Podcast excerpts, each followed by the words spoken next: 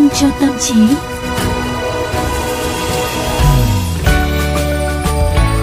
Xin chào, xin chào, xin chào, xin chào tất cả quý vị thính giả. Quang Quý và Tú Nhân lại quay trở lại cùng với tất cả mọi người trong một số mới của Vitamin cho tâm trí. Và đương nhiên là trong 10 phút thú vị của chương trình thì chúng tôi đem đến cho quý vị và các bạn những cái uh, góc nhìn rất là khác có thể là khác lạ nhưng mà chắc chắn là sẽ thú vị với cuộc sống của chúng ta. Đúng rồi. Và Tú Nhân ơi, hồi cuối tuần thì quý có tranh thủ lượng lời nhà sách mà quý thấy có một cái cuốn sách in một cái hình trái bơ nó rất là thú vị. Mà tú nhân hãy tưởng tượng đi nha khi mà in hình trái bơ á rồi à. cuốn sách đó nó có nội dung gì ở trong? Một là sẽ về vấn đề ăn uống ờ, cho nó phù hợp với dinh dưỡng thế ừ. nhưng mà nếu như chỉ có một quả bơ thôi ấy, thì tú nhân nghĩ rằng là nó không hàm chứa cái việc là uh, cả một cuốn sách dày mà chỉ nói về cái việc ăn bơ đúng không nào? Ừ. hay là có một cái nghĩa bóng nào đó như là bơ đi để mà sống chẳng hạn? Chính xác.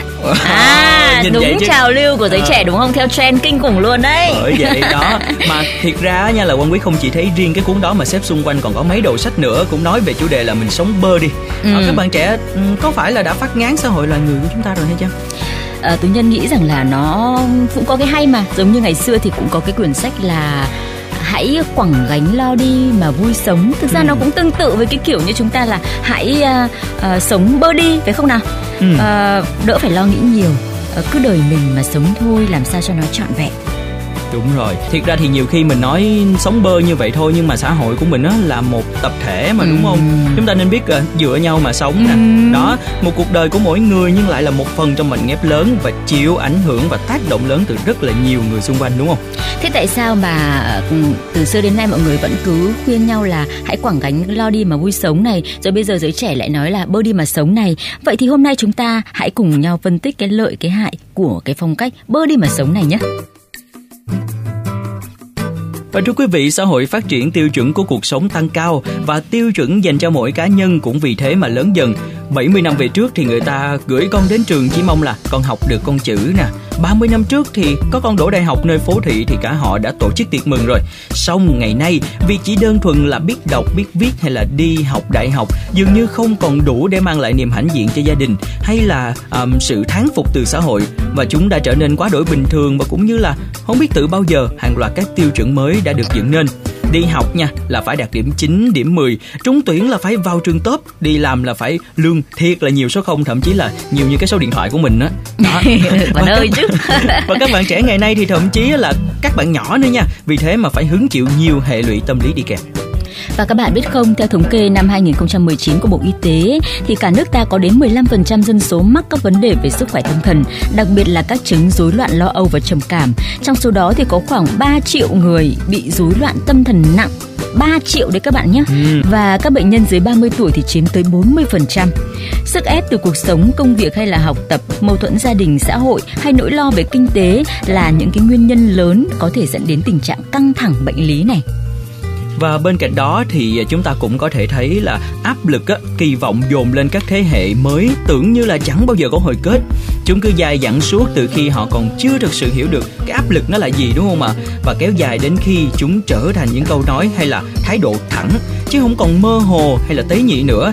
Để đối mặt với chúng thì à, bên cạnh những người à, đã quyết định chiều theo quy chuẩn của xã hội thì cũng có những người là nhất nhất là phải bỏ qua cái danh sách kỳ vọng của người khác ấy. Và những người quyết định đó chính là bờ đi mà sống. Và những cái người như con quý vừa mới nói thì họ tự tin vào khả năng cũng như là cái quyết định của mình đủ để chọn con đường và lối sống phù hợp với bản thân thay vì sống theo những cái mốc thời gian và những thành tựu của xã hội. Họ bỏ qua con điểm phải thế này mới được hay là phải thế này mới là thành công và hạnh phúc của những người không sống cuộc sống của họ và tập trung vào bản thân.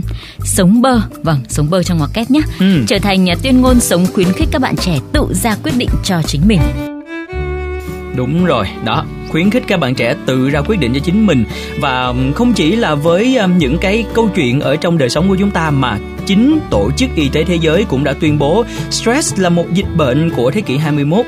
Tuyên bố này được à, dựa trên một mức độ phổ biến cao của tình trạng căng thẳng cũng như ảnh hưởng của nó tới xã hội. Và theo thống kê đầy chấn động được Bộ Lao động Nhật Bản công bố năm 2016 thì có khoảng 60% người dân Nhật phải chịu căng thẳng thường xuyên và con số này phần nào lý giải cho hiện tượng karoshi có nghĩa là chết vì làm việc đến kiệt sức. Eo khiếp. Ừ. Hoàng quý nhớ nha còn có nhiều cái trường hợp á là những người mà đi làm rất là nhiều á đi ra cái đường ray xe lửa và gieo mình xuống đó để tự Ừ. tử tại vì họ quá căng thẳng đặc biệt Ừ. là ở Nhật Bản. Bên cạnh đó thì có một cái thống kê năm 2017 của Cục Hồ sơ Tội phạm Quốc gia Ấn Độ thì cứ mỗi giờ lại có một học sinh tự tử. Đó, cơ quan này cũng ghi nhận có đến 1,8% sinh viên tự tử vì thi trượt và tỷ lệ tự tử tăng 80% mỗi năm. Nghiên cứu năm 2018 của Quỹ Sức khỏe Tâm thần Anh với 4.619 người thì đã hé lộ 49% những người trong nhóm tuổi từ 18 đến 24 bị căng thẳng nặng vì so sánh bản thân của mình với người khác.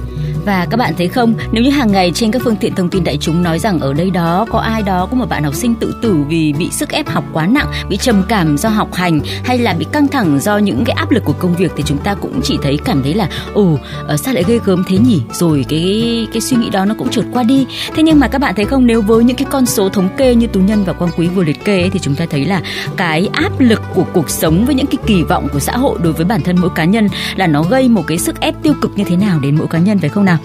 Áp lực phải đạt được thành công trong sự nghiệp, việc học hành và đời sống riêng có thể đến từ rất nhiều phía gia đình, bạn bè, xã hội và vô tình ngấm dần vào suy nghĩ của chính bản thân những người trẻ. Chúng tạo ra những cái xung đột khó có thể phân định đúng sai và vì vậy khó có thể đi đến lựa chọn. Và khi không còn cách nào để dung hòa giữa mong muốn cá nhân và mong muốn của những người xung quanh, nhiều bạn đã lựa chọn đóng cửa với luồng thông tin ấy, ấn nút tắt các quan điểm và đánh giá của những người không sống cuộc đời của họ họ sống bơ, sống theo khả năng và nhu cầu của bản thân nếu cảm thấy chưa đủ chín chắn và vững vàng để xây dựng tổ ấm riêng, cũng như là chăm lo cho phiên bản nhỏ sinh của mình, họ sẵn sàng tiếp tục học hỏi và cho bản thân thời gian trưởng thành, thay vì vội vã, cưới cho đẹp tuổi hay là khỏi bị ế. Nếu cảm thấy công việc hiện tại chưa thực sự thắp lên lửa đam mê trong mình để cam kết bên nhau thêm vài chục năm, thì họ sẵn sàng từ bỏ và tìm đến cơ hội mới, dù có phải xây dựng lại sự nghiệp từ đầu hay chuyển đến một thành phố xa lạ. Hay là rộng hơn là những bạn trẻ dám sống thật với giới tính của mình, dám đi tìm tình yêu theo cách khác biệt với chuẩn mực mà nhiều người cho là vốn có, tiêu chuẩn hay định hướng của xã hội đã không còn là giới hạn của họ. À, và thật sự là không thể phủ nhận được những cái người mà dám bơ đi ý kiến của gia đình và xã hội thực ra là những người vô cùng can đảm chứ xong gia đình và xã hội chẳng phải đều nhắm tới việc là đưa cuộc sống của chúng ta đến với khuôn khổ hoàn mỹ nhất có thể hay sao Đúng là như vậy. À, việc lên lịch trình cho cuộc đời của mỗi người hay là kỳ vọng cho con cái của mình phải học ở trường này hay khoa kia thoáng nghe qua thì à, quả là bó buộc sự tự do. Nhưng mà ngẫm nghĩ lại thì đều xuất phát từ thiện ý cả đúng không Ừ. ạ? Bố mẹ thì bao giờ chẳng muốn cho con cái mình được tốt. À, mong muốn con đỗ vào trường xịn thì à, thực ra cũng để cho con có được sự giáo dục tốt và hồ sơ sau này thì được đánh giá cao hay là quy trình nhàm chán ra trường tìm việc lập gia đình cũng là nhằm đảm bảo cho sự phát triển của xã hội. Thế nhưng thế nhưng thế nhưng có lẽ Ừ. chúng ta nên rộng lòng hơn với nhau khi thấy ai đó không đi theo những cái quy chuẩn mà mình cho là đúng Vâng. quy chuẩn do Ừ. xã hội đặt ra thì quy chuẩn cũng có thể do xã hội bỏ đi để lập lại, thiết lập một quy chuẩn mới, phải không nào? Đúng rồi, và quy chuẩn đối với mỗi cá nhân nó sẽ khác. Chúng ta đừng áp dụng quy chuẩn của mình lên quy chuẩn của người khác, đúng không ạ? Đó, và thực ra là quan quý cũng tin đó khi mà chúng ta chịu chia sẻ về cái sự lựa chọn của mình, cũng như là cởi mở với những cái quan điểm khác biệt với quan điểm của chính mình, thì nhiều người sẽ không còn cảm thấy áp lực đến mức muốn bơ đi ý kiến của người xung quanh nữa. Và chúng ta sống trong một tập thể mà, đúng không ạ? Cái việc tương trợ lẫn nhau là tối quan trọng cho sự khỏe mạnh và phát triển của tập thể ấy giống như việc là các bác tài khi mà chúng ta đang lái xe và di chuyển trên những đoạn đường khác nhau những lúc mà gặp cái vấn đề xe của chúng ta bị hư trên đường chẳng hạn thì tất nhiên sẽ có những bác tài khác đi ngang qua à, sẽ hỗ trợ. Đó cũng là một cái chuyện mà sự tập tương thể trợ trong Ừ, xã hội. đúng rồi là tập thể của chúng ta sẽ tương tác cùng với nhau như thế nào thay vì mình cứ bơ đi mãi đúng không ạ? Ừm, áp lực có lẽ sẽ không bao giờ biến mất khỏi cuộc sống này. Thế nhưng mà chúng ta hoàn toàn có khả năng đối mặt với những cái áp lực ấy, đặc biệt là khi có sự trợ giúp từ những người thân yêu xung quanh của mình. Và còn tuyệt vời hơn nữa nếu chúng ta được xã hội hay là ừm, quan điểm nhìn chung của xã hội ủng hộ. Thực ra thì à, tú nhân nghĩ rằng là nhiều khi à, mọi người cảm thấy không được đủ tự tin cho nên cứ phải sống theo số đông, đi theo cái quy chuẩn của số đông. Còn Ừ. ai mà dám à, khẳng định cái tôi của mình và thực hiện cái điều mình mong muốn tất nhiên là người đó là phải làm sao bảo vệ được cái quan điểm của mình đã thì Đúng sẽ rồi. khiến cho người khác rất là khâm phục à, tất nhiên là cái việc mà chúng ta bảo vệ quan điểm của mình nó có cái sự tương tác với cả số đông nữa chứ không phải là tôi là một là riêng là duy nhất không ai bầu bạn được với tôi Ừ. cả thì nói chung là cũng không thể tồn tại được trong xã hội phải không nào bởi vì chúng ta Ừ. là một cái xã hội và chúng ta sống trong cộng đồng đúng rồi mà thật sự là những cái quan điểm của xã hội nó cũng đầu tiên nó cũng sẽ bắt nguồn từ những cá nhân trước đúng không ạ Ừ. đó và rất là hy vọng là những những cái thông tin mà chúng tôi chia sẻ cũng đã giúp cho tất cả mọi người cảm giác là ôi những ngày đầu tuần của chúng ta thật tuyệt vời khi có vitamin cho tâm trí nha. Chúng tôi cũng đã đề cập tới những cái tác động tiêu cực của căng thẳng để quý vị và các bạn có một cái nhìn làm sao chúng ta uh, xây dựng cho mình một cái quan điểm sống mọi thứ nó có tính tương đối uh, và có góc nhìn từ nhiều phía các bạn nhé. Ừ, còn bây giờ thì thời lượng của chương trình cũng không còn nữa rồi ạ. À. Xin chào và hẹn gặp lại vào ngày mai nha.